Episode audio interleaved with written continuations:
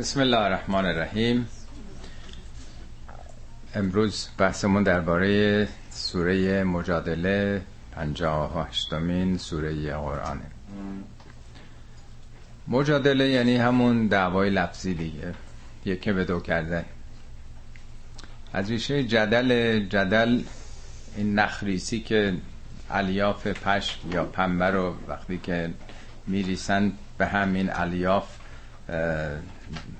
میچسبه و قدرت پیدا می‌کنه دیگه. سنت نساجی در واقع هم جهت کردن الیاف پنبه و پشم و این هاست دیگه یعنی استحکام پیدا کردن یه نخ یا ریسمان که به حال یه صنعتی است برای خودش. خب همین حالت در مورد انسان هم هست. اون عقاید و افکاری که بهش باور داره مثل اینکه در طول سالها اون عقاید خود عقد یعنی گره دیگه. مثل عقد ازدواج که دو نفر با هم گره می‌خورن پیوند می‌خورن. عقاید یعنی تو با به کجا رسیدی؟ به کجا پیوند خوردی؟ جدل یعنی باز کردن این استحکام به طرف مقابل. دو نفر که با هم جدل می‌کنن مثل دو تا کشتیگیر که می‌خوان پشت همدیگر رو به زمین بخوابونن یعنی از نظر استحکام عقیده و فکر می‌خوان اون طرف رو سستش بکنن. اون گره های اعتقادیش رو باز بکنن. یعنی یه نوع در واقع دعوا و مشاجره لفظی است.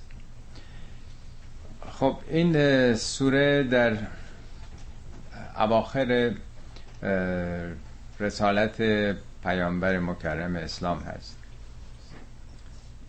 که امشبم ظاهرا سالگرد رحلت پیامبر هست که تناسبم داره این آیات با آخرین سالی که در واقع بعد از نزول این سوره حدود که شاید کمتر از یک سال بعد پیامبر از دنیا رفتند.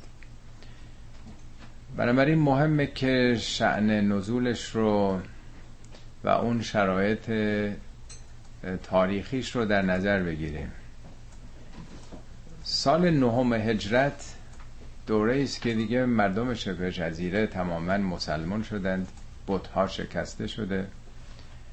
قبایل آمدند مسلمان شدند. در اون موقع اینطور نبوده که همه تحقیق بکنن. رئیس قبیله می آمده اسلام می آورده هزار نفر دو هزار نفر پنج هزار نفر پشت سر اون چون رئیس قبیله اعتقاد پیدا کرده. هنوزم زمان ما می‌بینیم امام جمعه نمی‌دونم امام و مسجد وقتی که میره رأی میده بقیه هم در پیروی از او میرن همون کار انجام میدن دیگه. حالا 1400 سال بریم عقبتر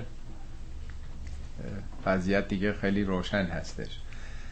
خب اون مسلمانایی که دیگه وقتی بتها شکسته و همه مسلمون شدن آمدن به اسلام گرویدن قاعدتا قابل مقایسه با اون مسلمانای اولیه نیستن. از نظر فکر و فرهنگ و اخلاق و عاداتی که بهش پایبند بودن. یا آیه در قرآن سوره انفال در همین دوران نازل شده.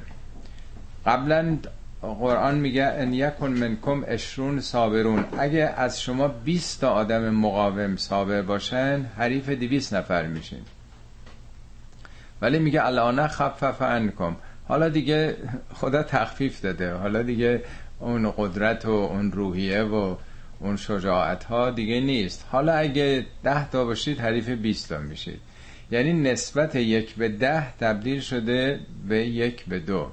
طبیعیه در اون دوران سخت مکه که زیر فشار و شکنجه و آزار بودن و هجرت می‌کردن به حبشه این بر اون بر و بعد دیگه از همه چی گذشتن دست خالی هجرت کردن به مکه اون اصحاب بدر و اون اصحاب برحال احد و مهاجرین و انصار و اونها دیگه اون شخصیت ها اکثریت غالب نیستن.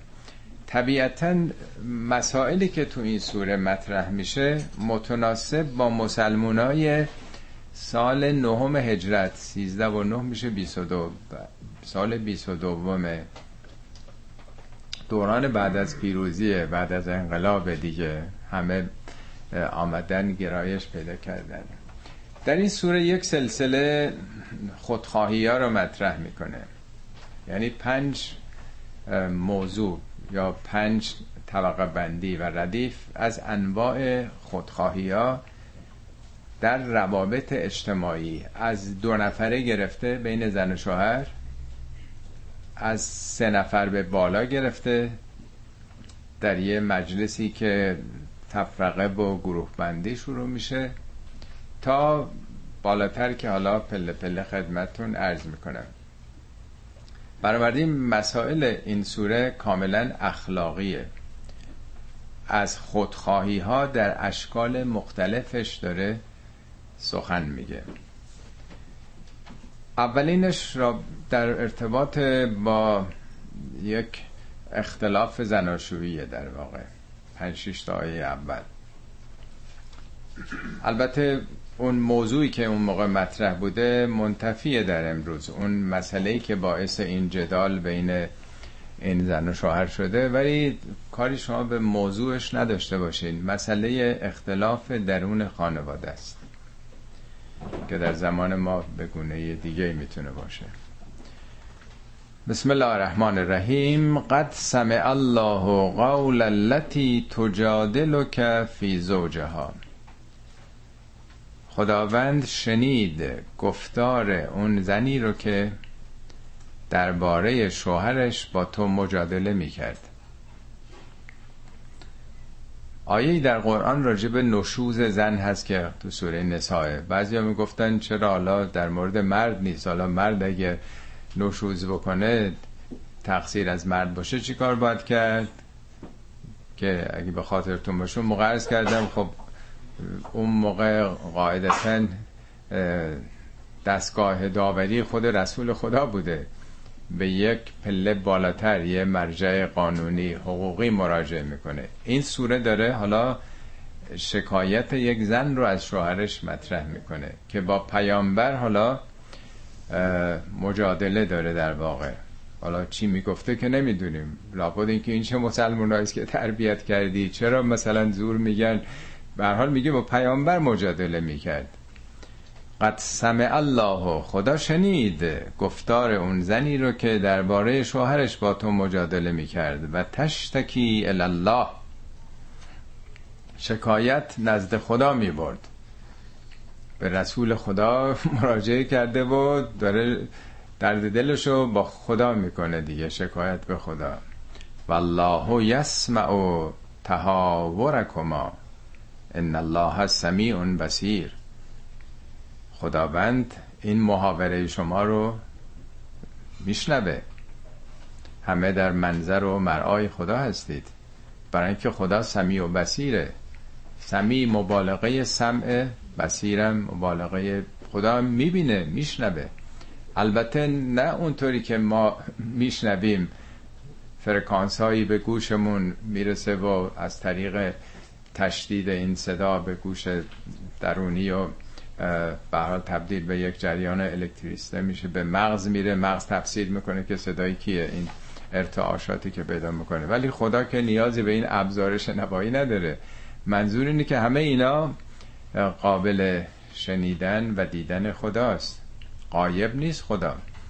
خود این نکته مهمه که تمام گفتگوهایی که بین زن و شوهر در خانواده میشه اگر واقعا آدم اینو باور بکنه لمس بکنه که اون سخنانی که داره رد و بدل میشه جلو خداست.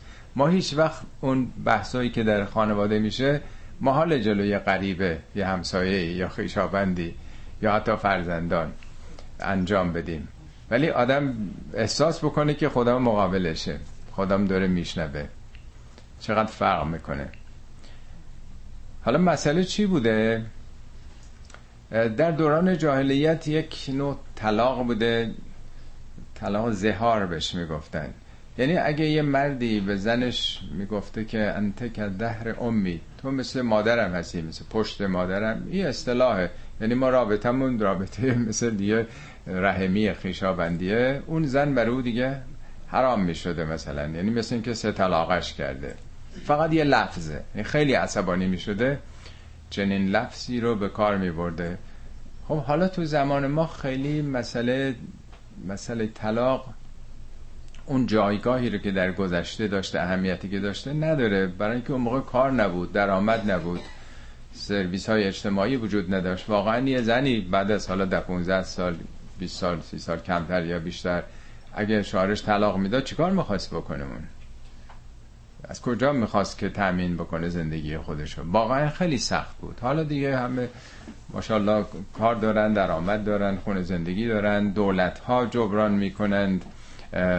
همه این سیستم های اجتماعی در واقع ترمیم کرده اون مسائل رو. البته در کشورهایی که این سرویس ها وجود داره.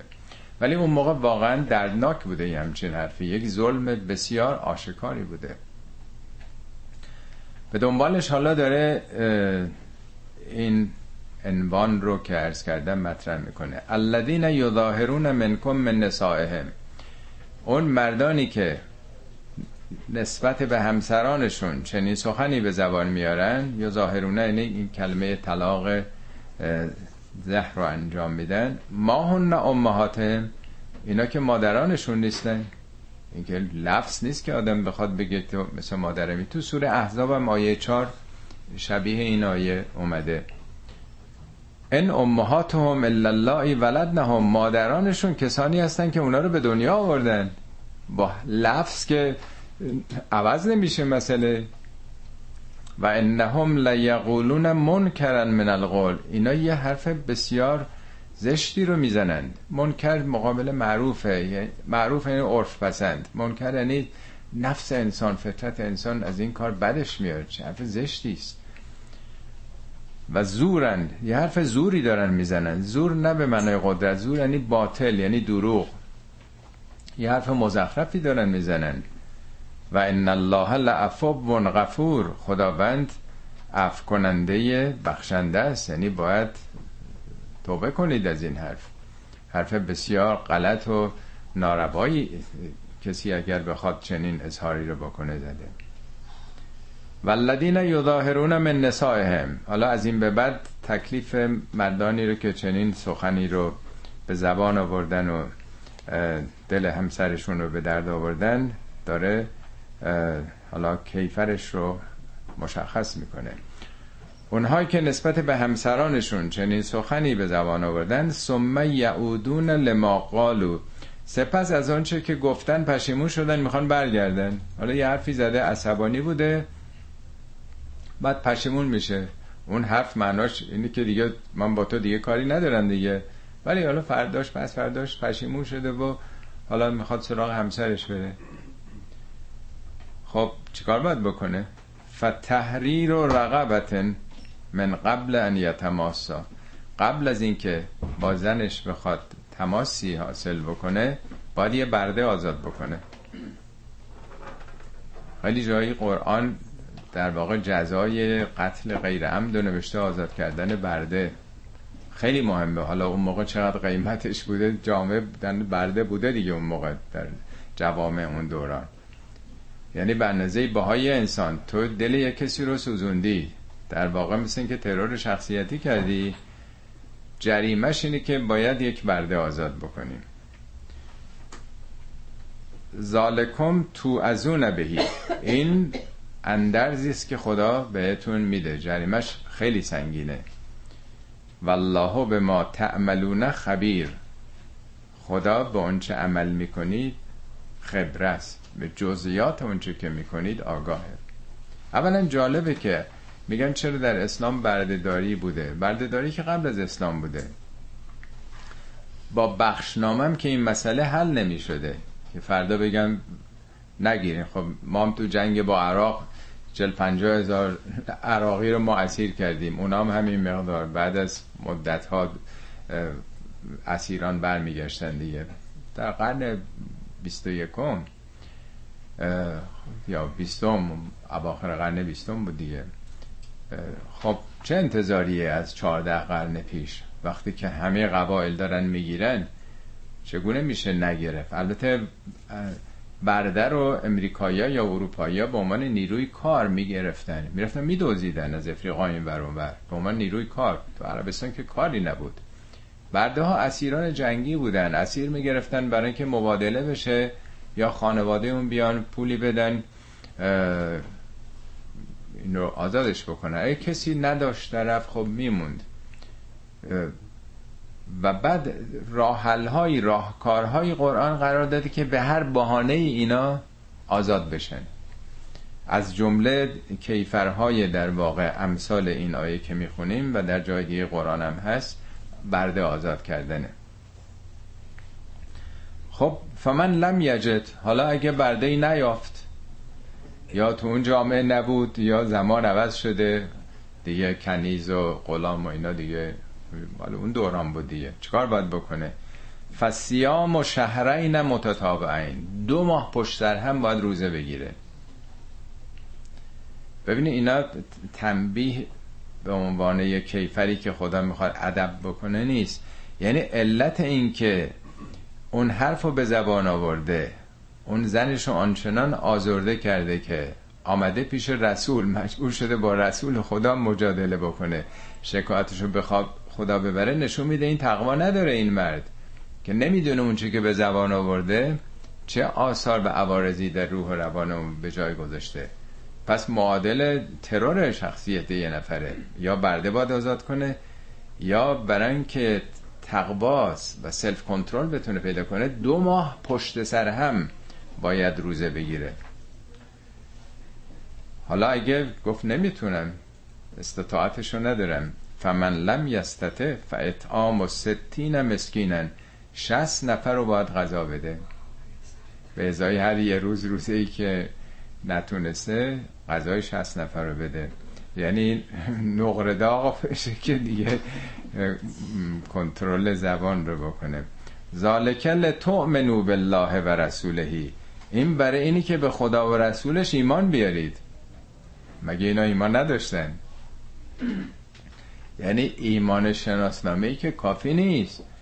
باید واقعا به خدا و رسولش حالا خدا به عنوان کتابش رسولم به عنوان سنت رسول اخلاق و رفتار رو برای اینکه واقعا ادب بشین یاد بگیرید. و تلکه حدود الله اینا مرزای خداست. کشور خدا یه مرزایی داره دیگه. نمیشه از مرز عبور کرد. مرزای خدا همین رفتار هاست. هر کسی این رفتارها رو انجام نده از مرز خارج شده. خروج بدون مجوز از مرز در واقع. و للکافرین عذاب علیم. برای کافرین عذاب علیمه. کافرین کیا هستن؟ صحبت از کیه؟ کافر نه به معنای مشرک بتپر است کفر یعنی ندیده گرفتن یه حقیقت. هر حقیقتی رو که انسان نادیده بگیره زیر پا بگذاره مرتکب کفر شده. ممکنه نماز شب خونم باشه ولی اون عملش کفره. کفرم عذاب نه اینکه خدا حالا عذاب می‌کنه تو سیستم خداست. عذاب یعنی محرومیت از نعمت یا نیاز ها یعنی این کار باعث میشه که تو از خیلی چیزا محروم میشی. دیگری رو وقتی آزرده کردید خب اینم عوارضش هستش دیگه. ارز کردم الان که دیگه زهار نیستش تو زمان ما. ولی مسئله این نیست که در اون متوقف بشیم. بعد در گذشتم یک نوع مرد سالاری بود که الان یه مقداری تغییرم کرده. قضیه برعکس هم هست در بعضی جوامع که به حال زن سالاری هست. مهم روابط فیما بینیه که هیچ کدوم در واقع تعرضی به شخصیت و روح و روان دیگری نداشته باشن البته بیشتر چون مردا اقتدار دارن همچنان تو اکثریت خانواده ها خب طبیعتا این قضیه به اون طرف بیشتر کف تمایل پیدا می‌کنه. ان الذين يهادون الله و رسوله اونایی که یهادونه از همون حد حدود دیگه آیه قبل میگه تلک حدود الله. حد میشه مرز دیگه. یهادونه حالا بعضی ها میگن مثلا مخالفت و ستیزه ولی به معنی مرز شکنیه. کسانی که عبور می‌کنن از مرز خدا و رسول. یعنی قواعد و قوانین کتاب رو قرآن رو نادیده می‌گیرن. و اون چی که رسول خدا گفته یا با عملش نشون داده. از این مرزها عبور می‌کنند. حالا مترجمین اغلب می‌نویسن با اونا مثلا مخالفت می‌کنن ولی مهم همین مفهوم این کلمه یه حده کوبتو. کوبتو یعنی خودشون خار و ذلیل میشن. دیگرانی که می‌خوان دی... همسرانشون رو ذلیل بکنن خار بکنن شخصیتشون رو خورد بکنن این ریاکشنی که در جهان هست به خودشون برمیگرده. شخصیت خودشون خار و ذلیل میشه. کما کوبت الذین من قبلهم. اونایی که قبل از اینا بودن مردم نسل ها و عصر های دیگه ای هم چشیدن نتیجه این رو. تو جامعه که حرمت دو طرف نگه داشته نشه دودش تو چشم اون جامعه میره دیگه. بچه ها همونطوری تربیت میشن. وقتی ببینن پدر و مادرشون حرمت همدیگه رو نگه نداشتن یا حرفای زشتی زده میشه اونا یاد می‌گیرن. این تأثیراتی است که عمیقا در روح و روان دیگران به جای میمونه. وقد انزلنا آیات بینات ما این آیات بینات رو نازل کردیم. یعنی اینا آیه دیگه. یعنی این فرامین اخلاقی آیات خیلی روشنه. بینات یعنی آشکار روشن پیچیده نیست فلسفی نیست علمی نیست. نیازی به یک مقدمات آموزشی نداره. و للکافرین عذاب مهین. کافرین اینجا همون مسلمان است که رایت نمی‌کنن. مثل صحبت از کافران دیگه نیست تو این آیات. همش درونیه. کسانی که نادیده می‌گیرن این اصول رو. نمی‌تونن خودشون رو مهار بکنن. عذاب مهین. عذاب عمدتا چیزای دنیاست. عوارضش در واقع تو دنیا دامنشون می‌گیره. مهینم از همون هون اهانت توهین. یعنی باعث پستی خودشون میشه. کسی که دیگری رو پست می‌کنه شخصیتش رو می‌خواد خورد کنه بیاره پایین خودش پست میشه. این دنیاست عذاب مهین. آیه بعدی راجع به آخرت حالا میگه. یوم یبعثهم الله جمیعا روزی که خداوند همه رو جمع خواهد کرد یعنی روز بعثت روز قیامت فینبئهم به ما عملو احساه الله. خدا آگاه خواهد کرد اونها رو به اونچه که عمل کردند که خدا حسابش رو نگه داشته. احسا مثل احسای اعداد نفرات. یعنی شمارش همه رفتارها جزئیات رفتار شما در حساب خدا هست. روز قیامت خداوند آگاهشون خواهد کرد. و نسوه آدما یادشون رفته چیکار کردن ولی وقتی فیلم ده سال 20 سال سی سال قبل آدم و جلو آدم بذارن مثال فیلم می‌زنن. اصلا خودش آدم به کلی یادش رفته که چی گفته فلان روز تو دعوا. توی مجادله مراقب خودش نبوده چه الفاظی از زبانش صادر شده. همه اینا حسابش هست. چیزی گم نمیشه. والله علی کل شیء شهید. خدا بر هر چیزی حاضره ناظره. گواهه. هیچی قایب نیست. همه جا شاهد خداوند.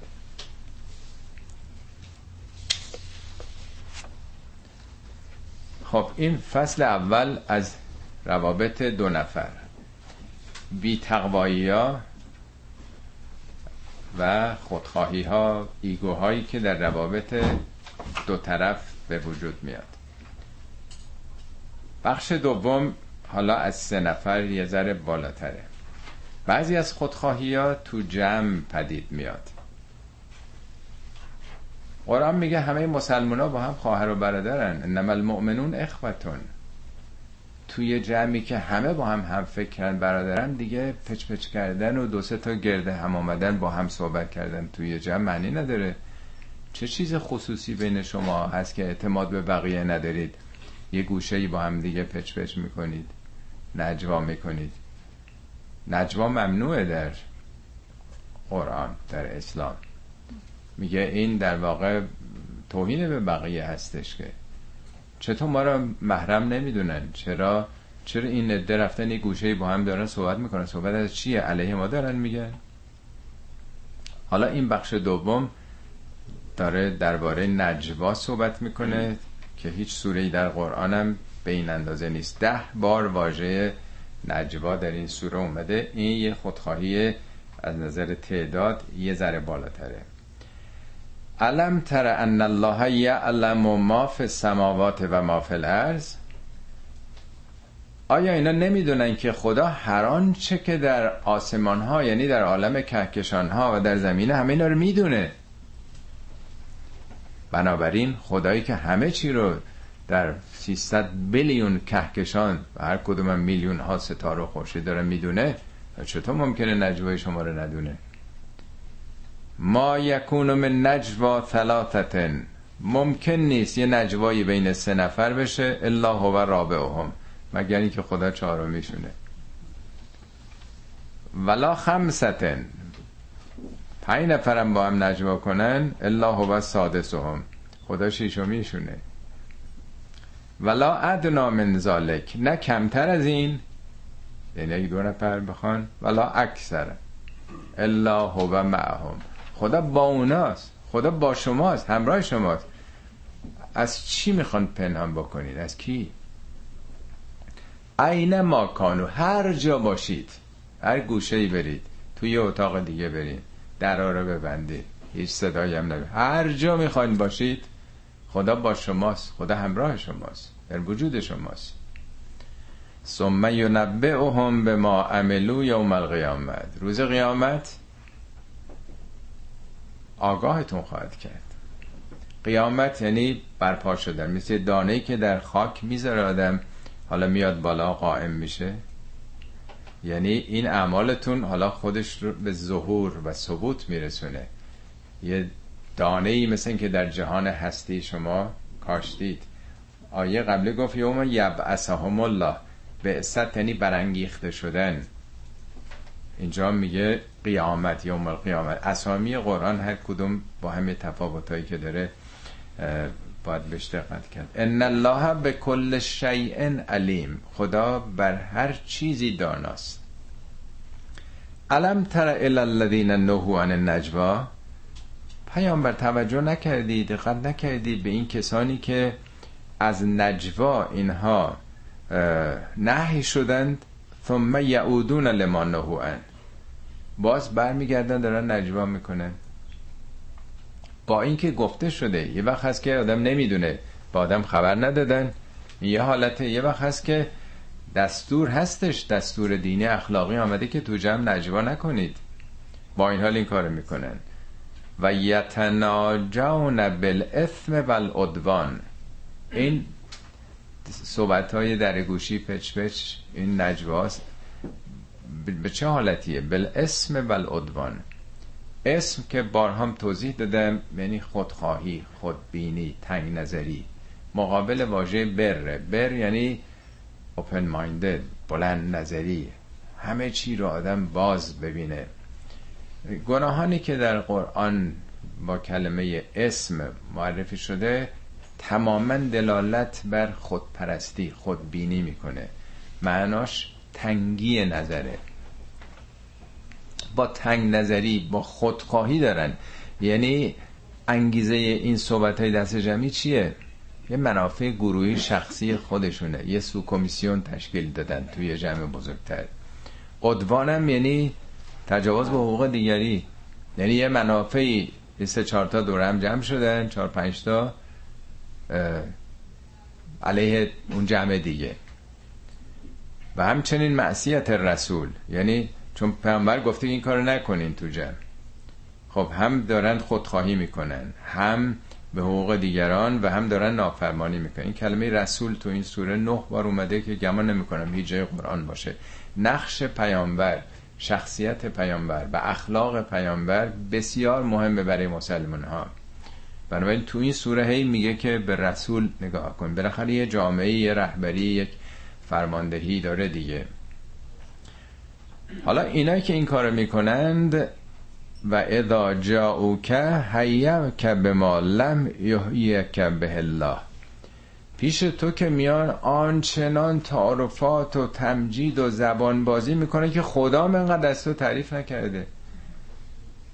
حیبک تحییت دیگه تحییت از همون ریشه حیات هم میاد. یعنی تحییت گفتن یعنی چقدر چرب زبانی تملق.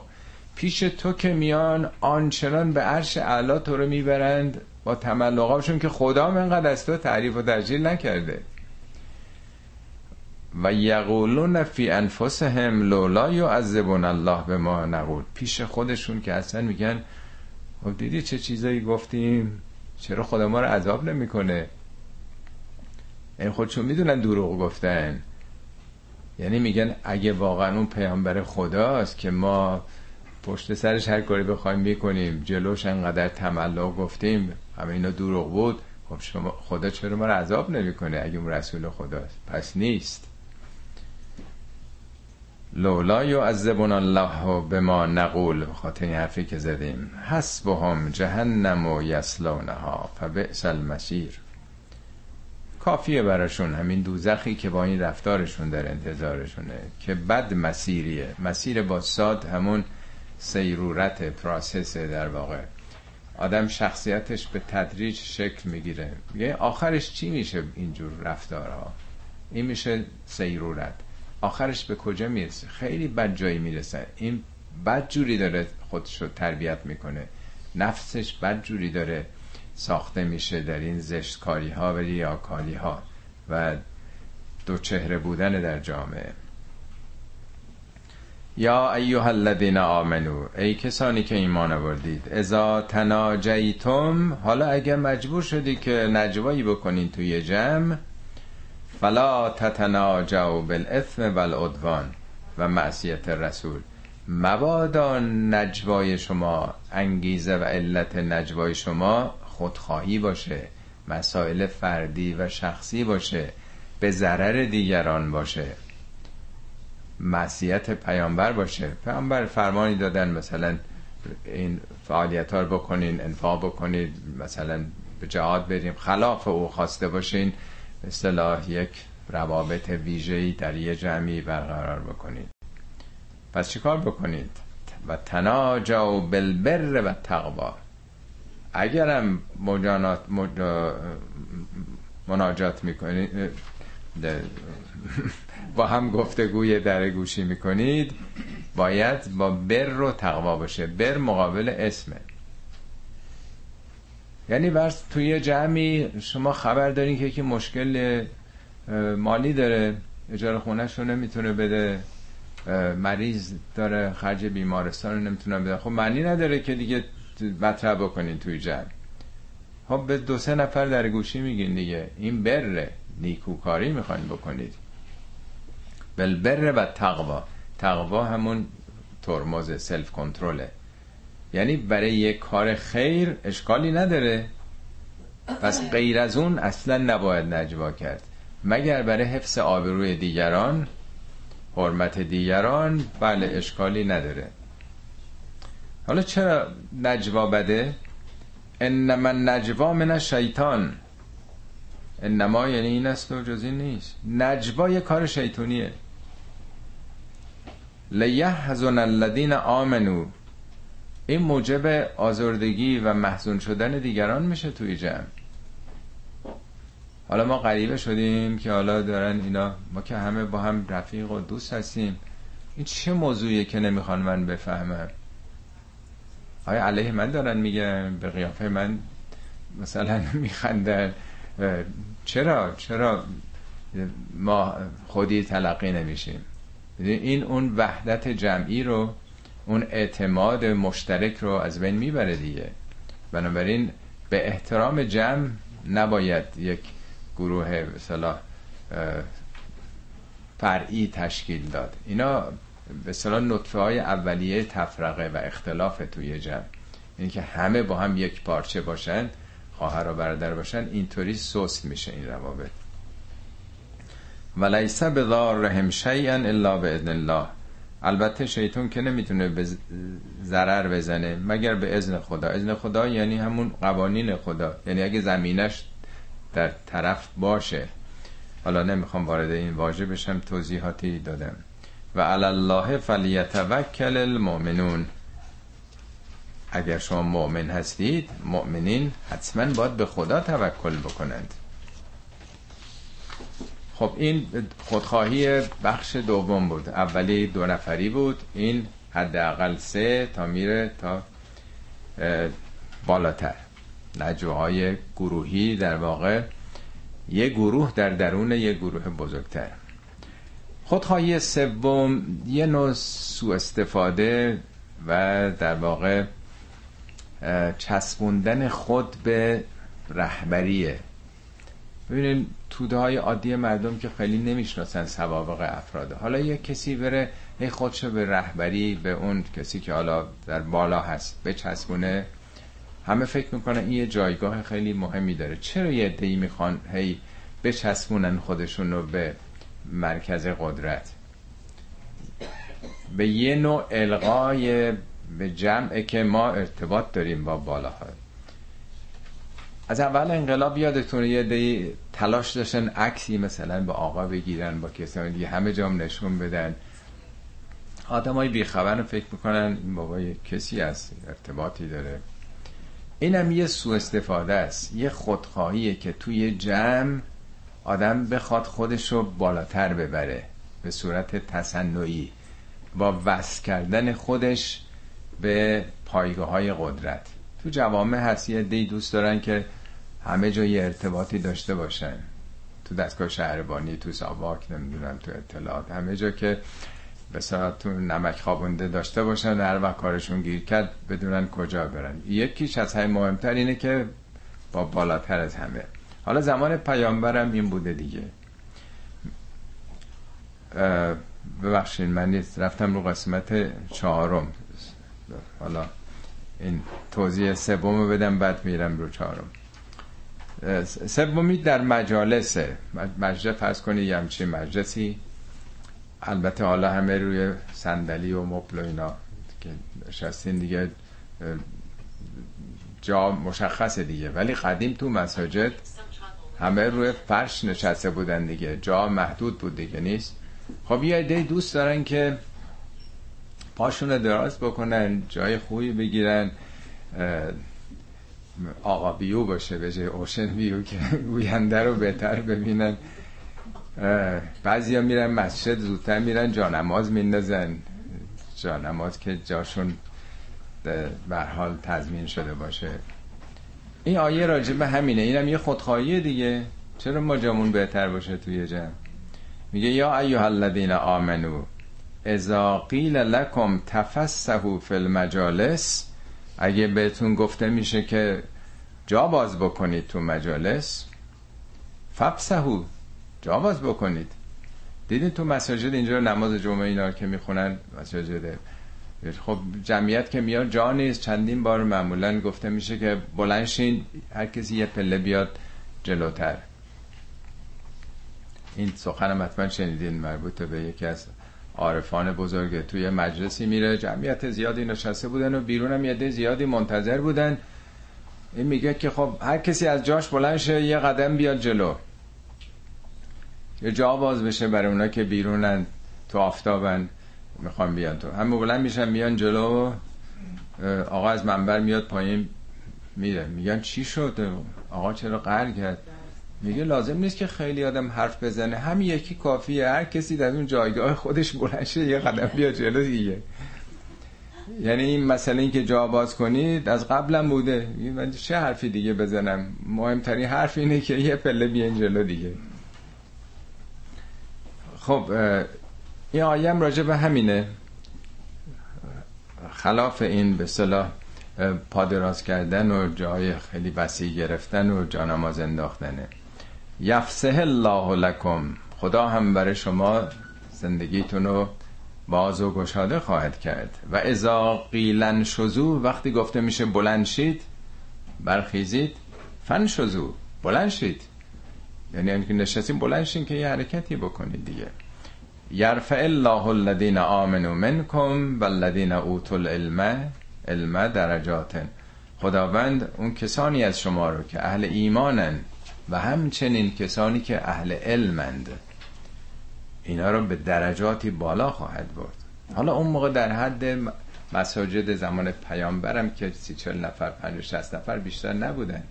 حالا تو این convention center ها می‌بینیم سی هزار نفر چل هزار نفر برای کنفرانس راجع به قلب نمی‌دونم برای کلیه. دیدین که هر سال این convention center های بزرگ مال قلب پارسال نزدیک پنجاه هزار نفر تو اناهایم جمع شده بودن از سراسر دنیا. این همونه دیگه. یرفع الله الذین آمنوا منکم والذین اوتوا العلم. درجات هزاران پیپر داده میشه در یه روز در بخش های مختلف در حالا چه رشته های پزشکی چه مهندسی چه غیره. این توسعه به صلاح این مجالس علمی است که اینطوری یرفع الله خدا بالا می‌بره. این علوم و این معارف همینطوری رشد می‌کنه دیگه. والله به ما تعملونه خبیر. خداوند به اون چه عمل می‌کنید خبر است. پس اینم خودخواهی سوم بود که در یک جمع در یک مکانی که متعلق به همه هست نخواین سهم بیشتری رو بگیرید. اینم فقط یه نمونه است. این رو میشه بازش کرد. یه خاطره یه بارم تعریف کرده بودم براتون. خیلی سالهای پیش بود اول سفری بود که حج مشرف می شدم 27 سالم بود. اون هم خب نماز جمعه که تو مکه است خب خیلی با شکوه دیگه. زودم پر میشه آدم باید زودتر بره. من یادم از حدود ده صبح رفته بودم تو شبستان یه جای خیلی خوبی و خنک و اونجا هم کاملا اشراف داشت به اون محل سخندان و تا دیگه نماز مثلا دوازده شروع بشه. نزدیک دیگه چیز شد چشم افتاد دیگه جام و بسط و قسمت مثلا صحن مکه که زیر آفتاب داغم بود. یه مرتبه مثل این که خدای پس گردنی به من زده تلنگوری که جوون خجالت بکش تو آمدی زیر این سایه نشستی. این همه تو حج سنای بالاست پیر مرد پیر زن. تو آفتاب تو اینجا نشستی. یه مرتبه شوکی بهم دست داد سرم انداختم پایین با خجالت. بلند شدم رفتم اونجا نشستم. انقدرم داغ بود. این احرام رو سرم گرفتم. صورتم خیس شده بود. احساس کردم اون عرق شرمه در واقع. عرق توبه است در واقع. نماز دلچسبی هم بود وقتی آدم یک احساس به صلاح پشیمانی توبه بهش دست بده. این آیه همونو داره میگه. یا برای چی تو که جوونی رفتی جای خوبه بگیری؟ مردم بیچاره که دیرتر رسیدن اونا برن تو آفتاب. اینم در واقع یک نوع خودخواهی می‌تونه باشه. حالا تو اتوبوس ها صندلی ها رو ایده میرن می‌گیرن در حالی که باید خب مثلا به خانم ها یا کسانی که سن و سالشون بالاست و الی آخر. اینا همه یه مثال های کوچیکه که باید آدم پیامش رو بگیره. متوقف روی این کیس ورک خاص نشیم. چهارمی اونی که من توضیحش رو جلوتر دادم اینم یه خودخواهی دیگه است. ببینین هی پله پله تعداد میره بالاتر. دو نفر بود بعد نجوا سه چهار نفر. اینی که تو مجالسه پنجاه نفر صد نفر دیویس نفر. حالا یه جامعه است می‌خواد به رهبری نزدیک بشه. یا ایها الذین آمنو. ای کسانی که ایمان بردید ازا ناجیتم الرسول اگه خواستید با رسول نجوا بکنید فقدمو بین یدا نجواکم صدقتن. قبل از اینکه بخواین نجوا کنین یه صدقه ای بدید. صدقه مثل همون انفاق دیگه. ذالک خیر لکم این به نفعتونه. و اطهر این پاکتر موجب تهارت نفستون میشه. فان لم تجدو حالا اگه نیافتید پولی نزد خودتون چیزی صدقه بدید فان الله غفور رحیم. خدا بخشنده و مهربانه. یعنی زوری نیست اجباری نیست. ولی بهتره که اگر می‌خواین با پیامبر نجوا بکنید چون این توش یه مقداری ناخالصی و سوء نیت و اینا وجود داره. معنی نداره نجوا کنی خب بلند تو جمع سوال بکن دیگه. چرا می‌خوای بری پچ پچ بکنی و یه رابطه خصوصی برقرار بکنی با پیامبر؟ حالا یه نجوایی بده که دلت پاک بشه از این انگیزه های شخصی. من یادم یکی این تلویزیون های لاس انجلسی که خیلی بد می‌گفت به اسلام اینا می‌گفت ببین پیامبرشون هم چقدر پول دوسته. میگه هر کی با من کار داره اول باید بیاد پول بده. بابا سوال دارن می‌خوام بیان پیش تو چرا باید پول بده؟ ببین چقدر وقتی که خورد شیشه باشه در دل کسانی این مسئله رو هم اونجوری می‌بینه. دنبالش میگه اشفقتم ان تقدموا بین یدا نجواکم صدقات؟ خیلی ترسیدید از اینکه قبل از اینکه نجوا بکنید حالا یه صدقه بدید؟ فاز لم تفعلوا حالا که نکردید این کارو نمی کنید حاضر نیستین. اون کسانی که می‌خوان نزدیک بشن حاضر نیستن از خودشون مایه بذارن. با اینا چرا یه مؤمنی نخواد این کارو بکنه؟ حالا که نکردید و نمی کنید و تاب الله علیکم خودم نادیده گرفته. خدا بر شما برگشته. حداقل فعقیم الصلات و آت و زکات و عطی الله و رسوله. حداقل اهل صلات و زکات و اطاعت از خدا و رسول باشید. والله خبیر به ما تعملون. خدا بر آنچه که می‌کنید کاملا خبره است از جزئیاتش خبر داره. خب اینم بخش چهارم که اینم یه نکته ای حالا اون موقع نزدیک می شدن حالا عکس انداختن و عرض کردم آدم خودش رو به مقامات بخواد بچسبونه و یه نوع به صلاح مثل این گیاه هایی که درخت میرن بالا عشقه بهش میگن. یه نوع بستن خود به مقامات که این اعتبار کاذب رو آدم برای خودش کسب بکنه. اما پنجمیش که گسترده تره از همه دیگه میره بیرون از امت. ارتباط با بیگانگان برقرار کردن برای روز مبادا که حالا اگه اونا برنده شدن اونا غلبه پیدا کردن ما قبلا با اونها به صلاح زمینه سازی کرده باشیم.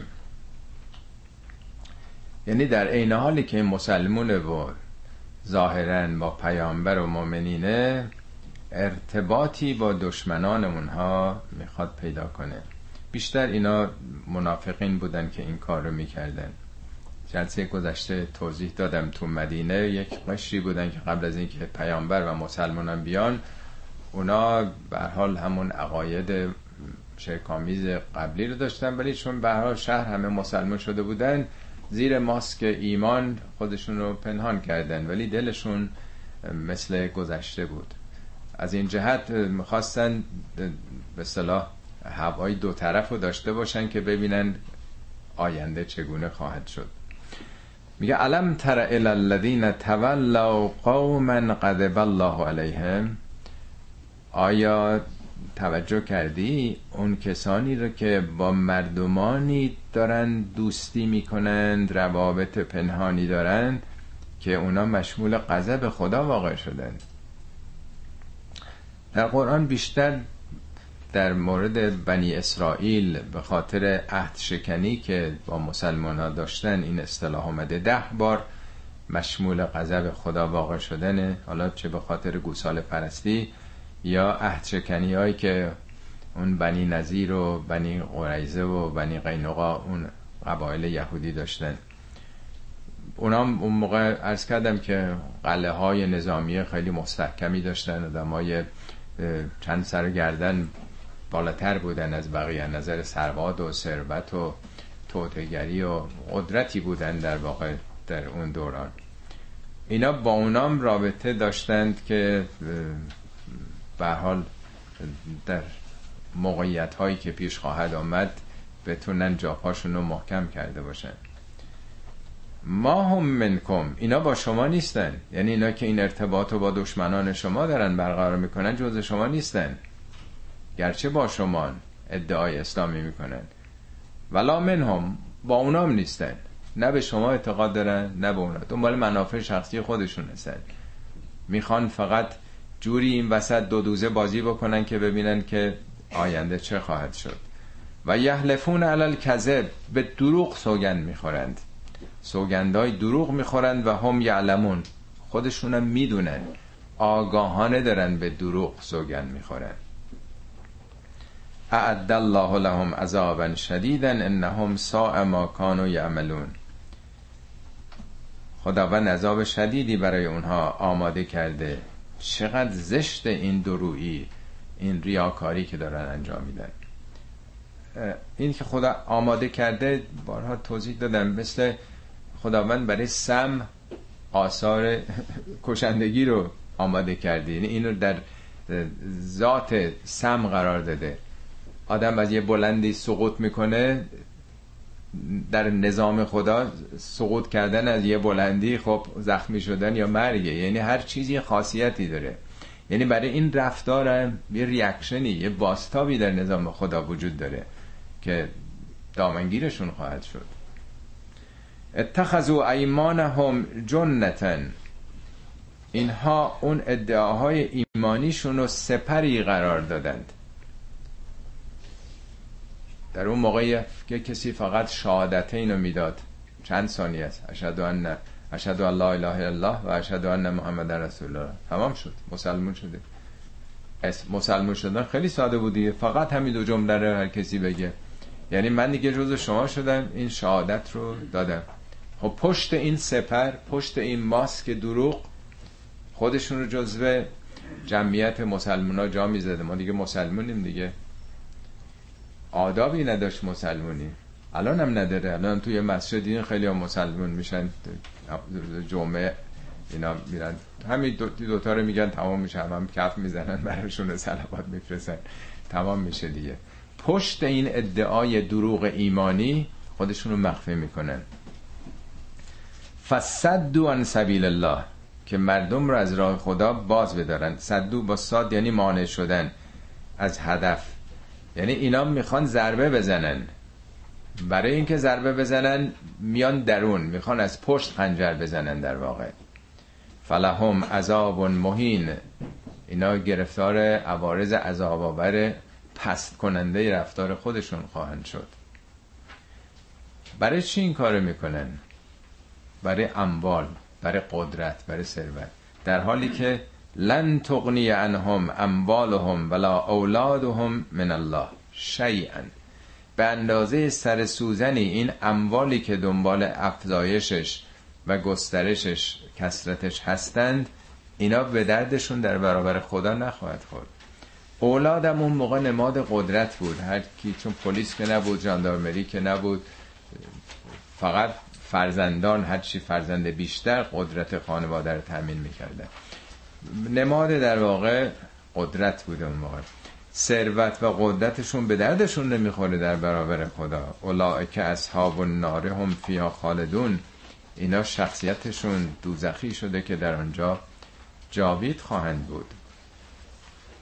یوم یبعثهم الله جمیعا روزی که خداوند همه اینها رو مبعوث بکنه فیحلفون له برای خدا هم سوگند خواهند خورد. کما یحلفون لکم. همینطور که امروز برای شما دارن به دروغ سوگند می‌خورن برای خدا هم سوگند می‌خورن. برای اینکه ف... ملکشون شده شخصیتشون شده.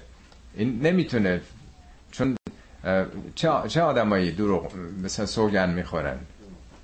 آدمایی که شخصیتشون در واقع باور نمی‌کنن به خودشون اعتماد ندارن. و آدمی که نیازی نداره که حتما حرفشو بپذیرن حرفشو می‌زنه. پذیرفتن پذیرفتن نپذیرفتن نپذیرفتن.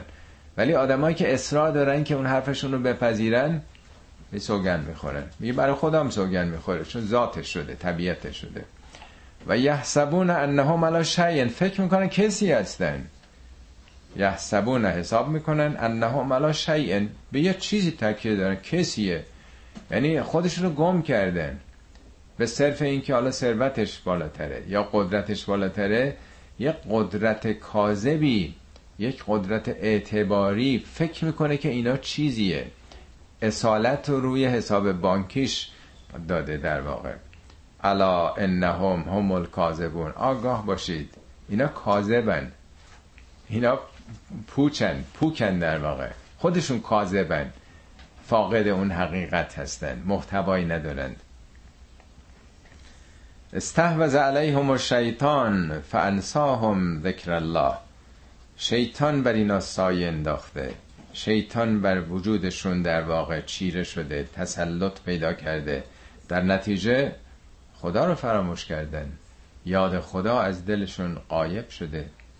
اولائکه حزب شیطان اینا حزب شیطانن. حزب یعنی گروه وابسته.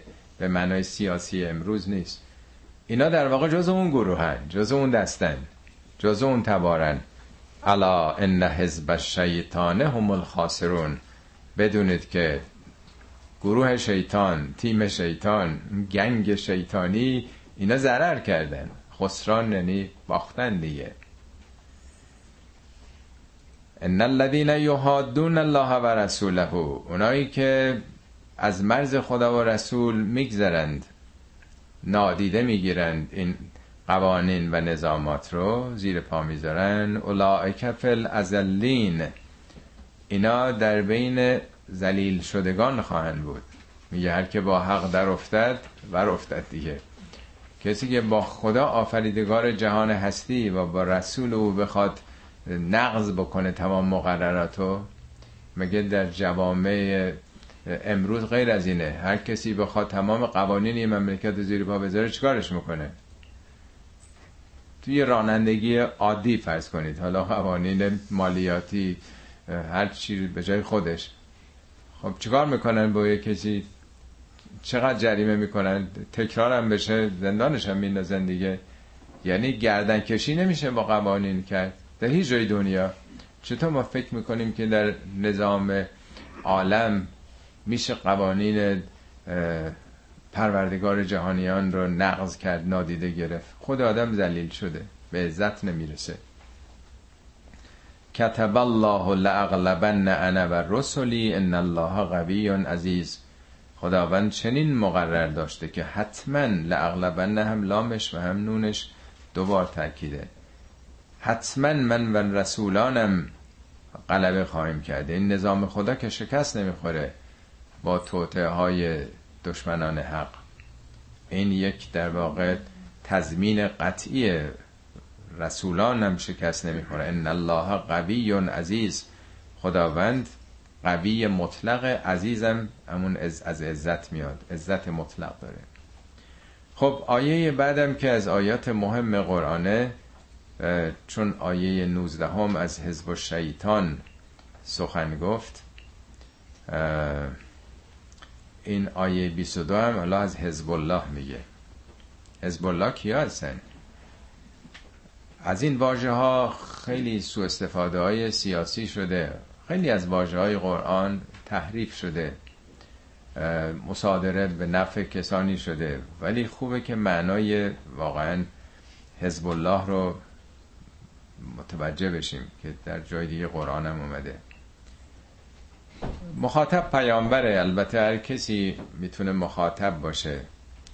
لا تجد قوما تو محال بیابی. مردمی رو که یؤمنون بالله و الیوم الاخر که به خداوند و رستاخیز باور داشته باشند. با این حال با این حال یبادون من هاد الله و رسوله.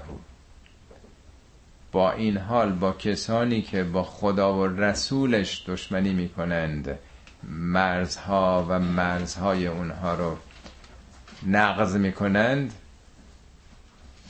با اونام رفیق باشه جونجونی باشه بیه. مگه میشه؟